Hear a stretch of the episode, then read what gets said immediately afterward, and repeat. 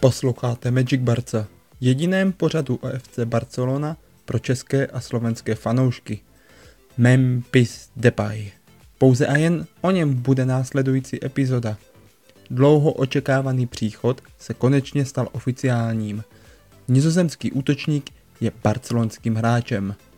Je ideálním mužem pro katalánský velkoklub, jaké jsou jeho silné a slabé stránky a na jakém postu bude hrát, na to se nyní podíváme s mými hosty. Od mikrofonu vás zdraví David Kvapil společně s Patrikem Janačíkem, ahoj.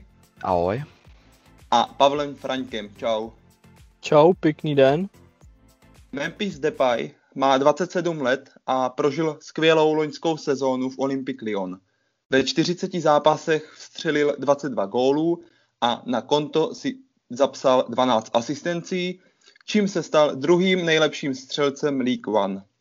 Tyto skvělé statistiky nutně neznamenají, že by mohl zapadnout do Kumanova týmu a jeden z největších argumentů proti Depayovi je to, že to ve skutečnosti není čistokrevným útočníkem a hráčem na hrot útoku. A proto je potřeba se na jeho hru zaměřit. Já bych se na úvod chtěl zeptat Patrika, uh, jak ho, jestli ho vůbec vítáš s otevřenou náručí a co by mohl přivést útočník Barceloně jako on. Protože určitě si ho moc krát viděl na hřišti, buď třeba za Lyon, anebo právě na probíhajícím Euro. Tak jak vidíš jeho příchod? Já ho určitě vítám, protože já jsem vlastně Depaye, oni se vedli spekulace, že o něho máme zájem už minulý léto, jsme ho chtěli, a Lyon snad i dokonce nám dělal nějaký slevy a podobně, aby jsme si ho vzali, protože ho víceméně nechtěli pouštět zadarmo že vlastně oni za něho chtěli i aspoň nějaký drobný, jenže bychom neměli ani ty drobný, takže se čekalo a čekalo se na to, jestli i Kuman zůstane na lavičce, ten nakonec zůstal. A nakonec teda přišel Depay zadarmo. A já jsem rád, protože jsme mohli vidět tuhle sezonu i vlastně minulou sezonu za Lyon, že to byl jeden z jejich vlastně nejklíčovějších hráčů. Pokud si dobře vzpomínám, tak Lyon eh, v předminulý sezóně byl snad v semifinále ligy mistrů a nemalou zásluhu na to měl právě Depay, který vlastně ten Lyon si mými výkony tahal, takže já jsem určitě za jeho příchod rád, ale teď si fakt nedokážu představit, kde a jak, kde bude hrát vlastně a jakou roli v tom týmu bude plnit, protože ten útok je nabitý a rozhodně nás čekají i nějaký, nějaký prodej. No.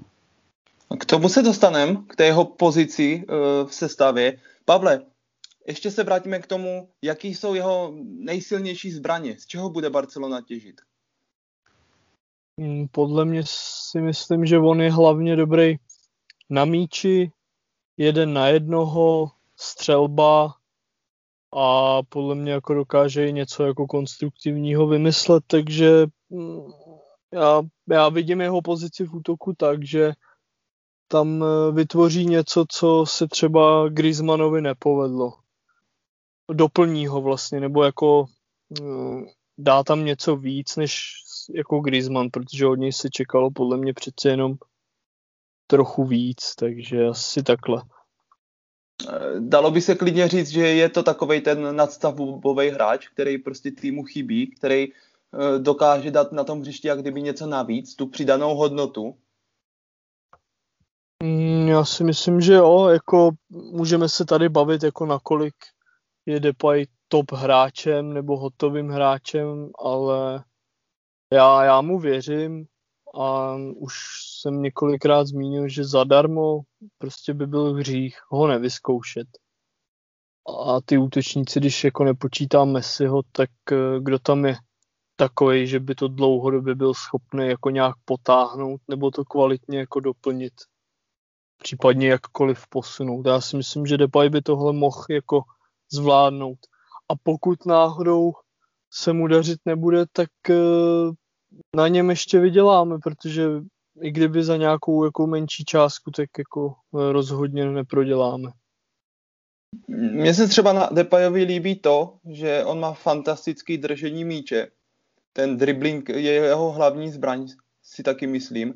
Ale taky, že on má tu myšlenku v té hře a takovou tu vizi, že dokáže buď tu hru zpomalit, nebo naopak zrychlit a že klidně se pustí do toho protiútoku, jak můžeme vidět eh, v současnosti na Euro za nizozemí, ale taky, mm-hmm. že má, pokud se dostane prostě ten tým před vápno soupeře, tak dokáže poslat ten pas, nebo tu přihrávku přesně, že dokáže tu hru jak kdyby tvořit, vymýšlet. Bude se to Barceloně hodit, Patriku? To určitě, protože takových hráčů Barcelona momentálně moc nemá a vlastně když, jsme, když se podíváme zpátky na minulou sezonu, tak víceméně ta tvorba hry a i vlastně to vzaní té zodpovědnosti na, sam, jako na sebe, tak to jsme viděli jenom u Messiho. Tam nikdo jiný nebyl na takový úrovni, že by si vzal míč, risknul to, šel přes jedno, přes dva hráče a vystřelil. Tam, tam se to vlastně točilo kolem Messiho a vlastně Depay může být ten čerstvý vítr, který Barceloně chybí. No a mě by právě zajímalo, Pavle, v sestavě na jakým postu ho budeme výdat. Jak už v rozestavení třeba 3-5-2 nebo 4-3-3, kde bude hrát? V útoku, na hrotu, na křídle? No to je právě to. Tam je důležitý, jak, jak ho bude chtít jako Kuman zařadit. E, může jako začínat asi na 90% třeba na křídle, ale může mít nějakou jako volnější pozici, takže v průběhu zápasu že jo, může se stahovat do středu pole a nemyslím si, že by hrál jako jenom na křídle anebo jenom na hrotu. Já si myslím, že právě i pro ty jeho schopnosti se bude tak různě pohybovat, bude tam vytvářet prostory, kombinace a věřím tomu, že chemie jako s Messim by mohla být dost na vysoký úrovni. Nesmí, nesmí se tam jako vytvořit to, že Messi bude lítat eh, kde chce a Depay kde chce. Musí se tam najít nějaká jako eh, nebo nějaký kompromis. Tady když ti do toho skočím, tak to musím podepsat, protože když jsem koukal na Holandsko, tak právě tam Depay má takovou tu roli, že on vlastně začíná ve prostřed hřiště, ale má takovou tu volnost, že se může pohybovat na pravém i na levém křídle, kdykoliv jakoby uzná za vhodný, protože ho berou jako toho, klí, jako toho klíčového útočníka. A když je potřeba, tak on zahraje i na tom křídle. A, ne, jakoby, a nehraje, tam, nehraje tam úplně špatně. Mm-hmm. Takže já si myslím, že jak to ono, že Kuman ho určitě bude využívat ne na nějakou úplně přesnou pozici, jakože tady budeš na levém křídle a tady mi hraj, ale že tam bude nějaká jakoby jako nějaká komunikace, že vlastně když, budeš, když bude potřeba vypomož na tom křídle a že tam bude i nějaká rotace s tím mesim a podobně. No. Přesně tak. Takže já to vidím úplně podobně, protože ono na tom levém křídle, když se budeme bavit o těch postech jenom na papíře, tak ono na tom levém křídle by měl hrát Faty, který se dostává ze zranění, a ještě nevíme, jak to s ním bude, takže já ho vidím na to levé křídlo s tím, že se bude stahovat do středu a bude tam tvořit třeba případně tu hru s Mesim, že se budou muset nějak vzájemně doplňovat a rozumět si.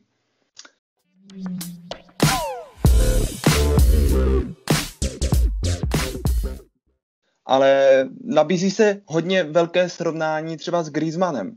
Třeba Pavle. Uh, jsou si hodně podobní můžou třeba hrát vedle sebe, anebo budou uh, se střídat nebo nějak alternovat? No já si myslím, že spíš alternovat, protože um, tam by to možná, jako to je, to je těžko soudit.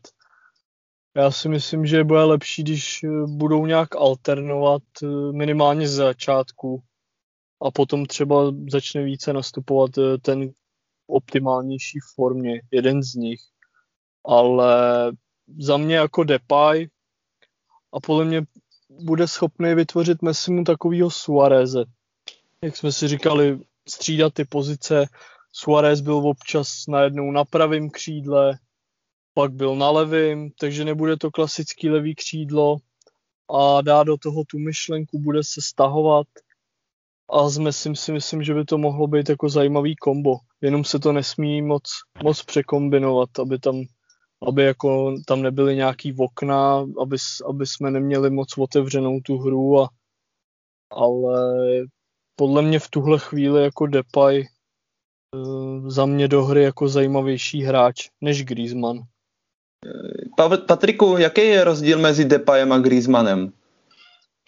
Já si myslím, že Depay má v sobě takovou tu, tu přirozenou dravost, že on vlastně, on má, když, když to srovnám třeba tyhle dvě poslední, nebo ty, tuhle poslední sezonu Griezmana a Depaye, tak já jsem Depaye párkrát viděl a u něj mi přijde, že on je jakoby mentálně, on, je, on byl mentálně v pohodě, on byl, fakt, fakt hrál dobře, a podle mě měl i víc sebe do, sebevědomí.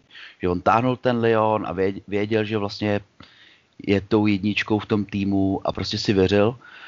A on, on střílel i jako z pozic, ze, ze kterých jako nebylo úplně, nebyla úplně šance, že by ten gol dal. Ale prostě vzal to na sebe, vystřelil a tohle mi chybělo u Griezmana, že vlastně on On vlastně pořádně ani nestřílel. On jsem měl průměr dvě střely na zápas, což je na útočníka docela málo.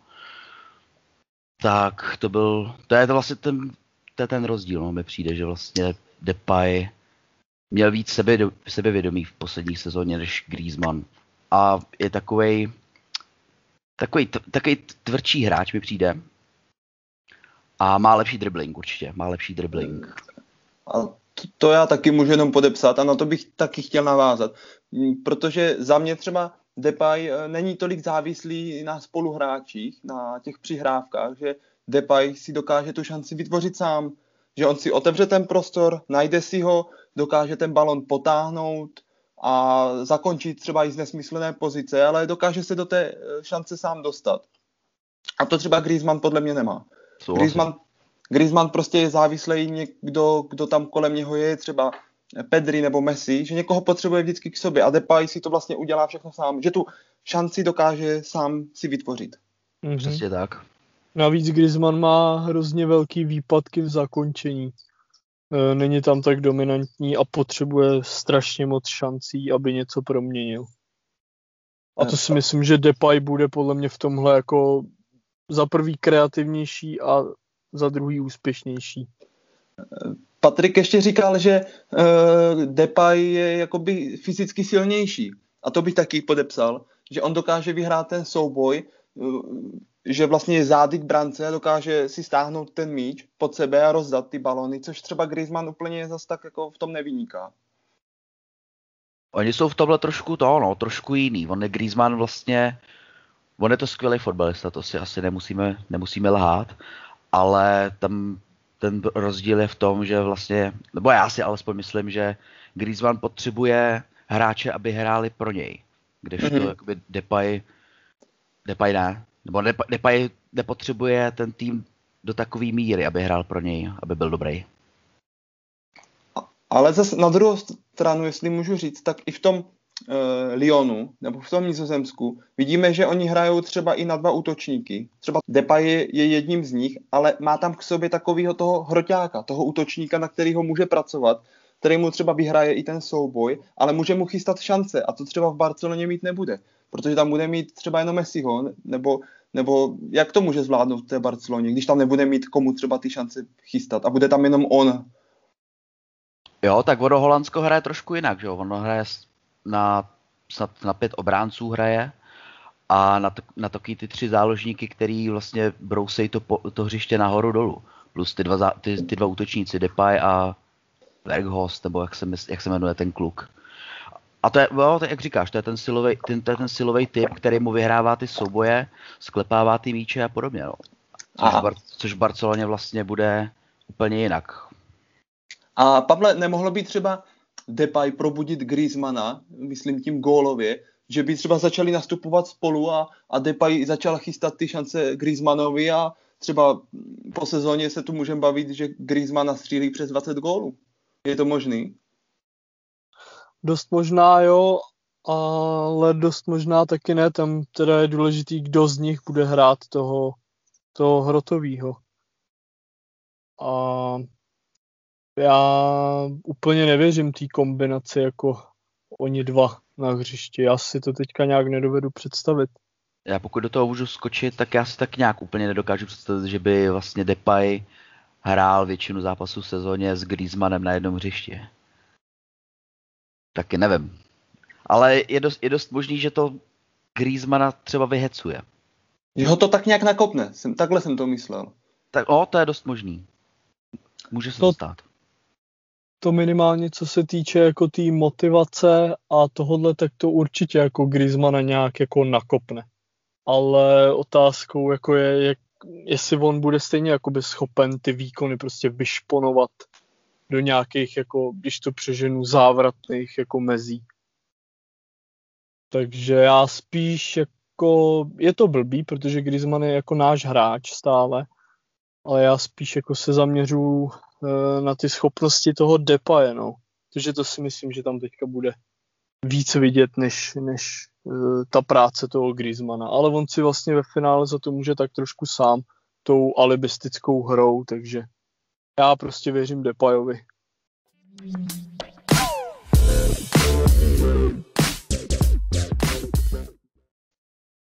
Eh, Patriku, Depay nejsou jenom silné stránky. On má taky slabiny a kde je můžeme hledat?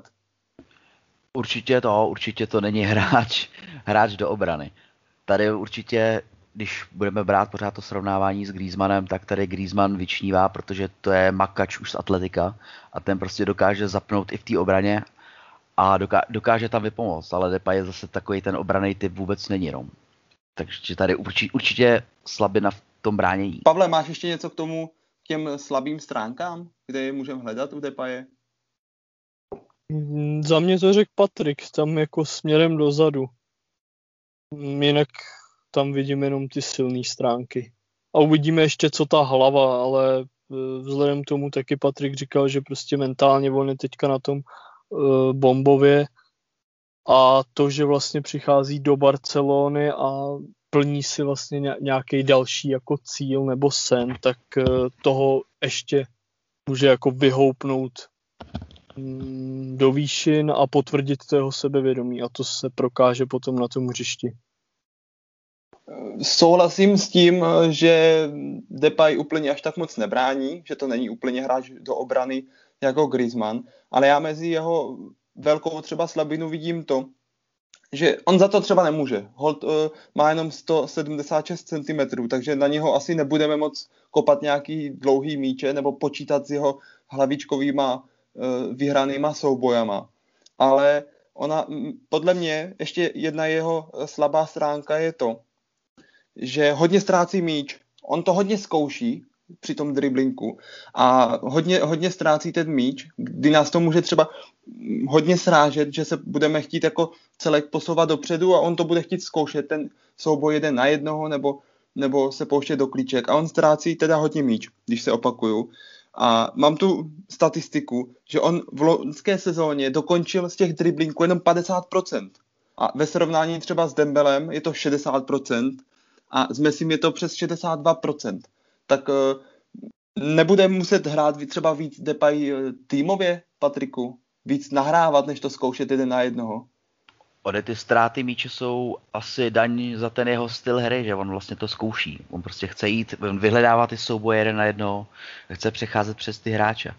A asi podle mě s tím Koeman bude jakoby na tohle, mlu, na tohle mluvit a budou, s tím, budou na tom pracovat, aby nestrácel tolik ty balony, protože v Barceloně je to důležité, aby, se, aby nestrácel ty míče, protože pak má ještě Messiho a i když je fantastický, tak Messi těch míčů taky postrácí hodně. Takže kdyby to takhle každý zkoušel a každý druhý útok by skončil tím, že vlastně soupeř půjde do přečíslení, tak by to nebylo moc OK. Takže určitě, určitě na to budou pracovat a on vlastně on svoji hru bude muset trošku změnit oproti tomu, co hrál v Lyonu, protože tam hrál Prim, tam byl útočník číslo jedna a hrálo se to na něj. Teď vlastně se bude muset přizpůsobit tomu složení v útoku, jaký tam teď je, no, takže, takže určitě, určitě na tom bude pracovat, si myslím. Já jsem ještě zaregistroval jednu jeho slabinu a hodně, hodně v diskuzích se o tom píše, že on někdy na tom hřišti bez míče, bavíme se bez míče, působí tak uh, trošku jako líně, že se mu jak kdyby nechce. Nechce se mu vypomáhat do té obrany, nechce se zapojovat do pressingu a to taky bude muset změnit. Uh, co myslíš, Pavle? Mm, já si myslím, že určitě to změní, nebo minimálně jako bude, stejně bude donucen. Takže eh, já si myslím, že jako klubu, jako je Barcelona, on si jako nebude moc dovolit praktikovat tyhle věci, takže a má tam Kuman, já si myslím, že tam proběhne nějaká že jo, domluva a, a Depay se podle toho zařídí. To je asi tak všechno, co bych k tomu řekl. A mám tady ještě takovou eh, zajímavou nebo spekulační otázku. Neměl by třeba Patriku začít Depay kopat penalty místo Messiho? To je otázka, jestli ho k tomu Messi pustí. těžko říct, těžko říct. Já si myslím, že asi, asi, asi to zůstane na Messim. Tam, tam není jiná, jiná možnost. Když... Nebo... Uh-huh. Jo, Depay se možná k té penaltě dostane, když vlastně mu to nepůjde, pár prvních kol vlastně nebude mít na kontě gol a bude penalta a Messi, Messi už bude mít dva kusy, tak on mu tu penaltu třeba dá. Ale že by vlastně přišel do Barcelony a hned byl exekutorem penalt, to by musel nařídit to, to by musel nařídit Kuman a nemyslím si, že je to úplně, úplně pravděpodobný. Eh, co si myslíš ty, Pavle? Eh, je třeba Depay tím prvním v pořadí po Messim na pokutové kopy? Hmm, těžko říct, ale určitě jich pár od Messiho jako dostane jako dárek, takže víme, jak to dělá Messi, že jo. Většinou dal třeba dva góly, kolikrát se vzdal vlastně hetriku a tu penaltu prostě daroval buď Suarezovi nebo někomu dalšímu, kdo se třeba trápil. Já si myslím, že jako Depay dostane uh, hodně těch příležitostí. Nevíme, jak často, ale určitě uh, jeho pokutový kopy taky přijdou. Pokud se nemýlím, tak Depay podepíše nebo už podepsal nějak na dálku smlouvu na dva roky, plus by tam měla být na rok nějaká, nějaké možné prodloužení. Uh, zeptám se Patrika, není to málo na dvě sezóny? Já, mě to upřímně dost překvapilo, protože dvě sezóny v tom, jak se, jak se podepisovaly smlouvy u nás, tak je to dost výrazný rozdíl. A Depay asi fakt do, do té Barcelony chtěl, jinak si nedokážu vysvětlit, proč jenom na dvě sezóny. Jako, jasně je tam ten dodatek o té o tý třetí, o třetí sezóně, že vlastně mu naskočí, ale čekal jsem, že to bude tak tři, čtyři, no. Překvapilo mě, že jenom na dvě sezóny, ale on, on s tím jako asi nebude mít problém, když ty výkony budou dobrý, tak on, on to prodloužení dostane. Ale na, dru- na druhou stranu se mi zase líbí ten krok, že to není hned smlouva na 4-5 let s nějakým přehnaným platem, ale vlastně dvě, dva roky s možností na ten třetí a ten plat taky není nějak extrémně vysoký. Uh, Pavle, a není to třeba v úvozovkách geniální tah od Laporty, to 2 plus 1, kdy Depay se může rok předvést v Barceloně a když, když eh, ten tým nebo to vedení neucítí, že to není to pravé ořechové, tak může vlastně přemýšlet už okamžitě o prodej po té jedné sezóně. Je to geniální, tak jak řekl na konci Patrik, to je ta pozitivní stránka toho přestupu. Že teďka nebudeme vlastně jako každému příchozímu hráči nebo většině spát takový ty klasický smlouvy 4-5 let. A prostě ten hráč, jo, Eh, ty otazníky tam eh, pořád vlastně nějaký jsou. My mu sice věříme, ale prostě jako nevíme, že jo. Máme tam Griezmana, který není optimální, Dembele, že jo, paběrkuje. Takže tam se to vyřeší takhle a buď se chytne, nebo se nechytne, půjde pryč, protože ho neváže vlastně žádná jako dlouhá smlouva. A naopak vlastně, když Depay teda prokáže ty, ty svoje schopnosti, tak eh, dostane prodloužení a naopak ještě může dosáhnout na nějaký zvýšení platu, že jo. Takže za mě je jenom pozitivní.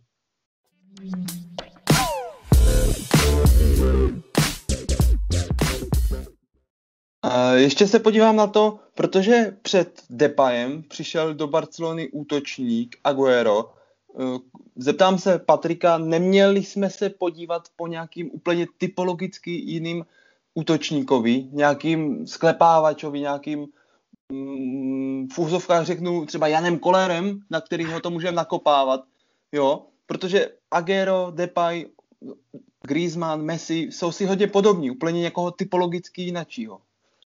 jsou tyhle hráči hodně, hodně stejný a já si myslím, že ještě, ještě něco přijde, protože myslím, že dneska nebo včera jsem to čet, Laporta řekl, že tým čeká velká obměna a že ještě tři nebo čtyři hráči přijdou.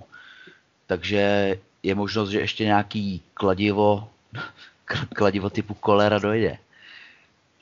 Oni, oni nás hlavně čekají i prodeje v útoku, protože tohle, s tímhle hrát nemůžeme. Tam je Dembele, je tam Agiero, Griezmann, Brightwhite a takže někdo určitě ještě bude muset odejít.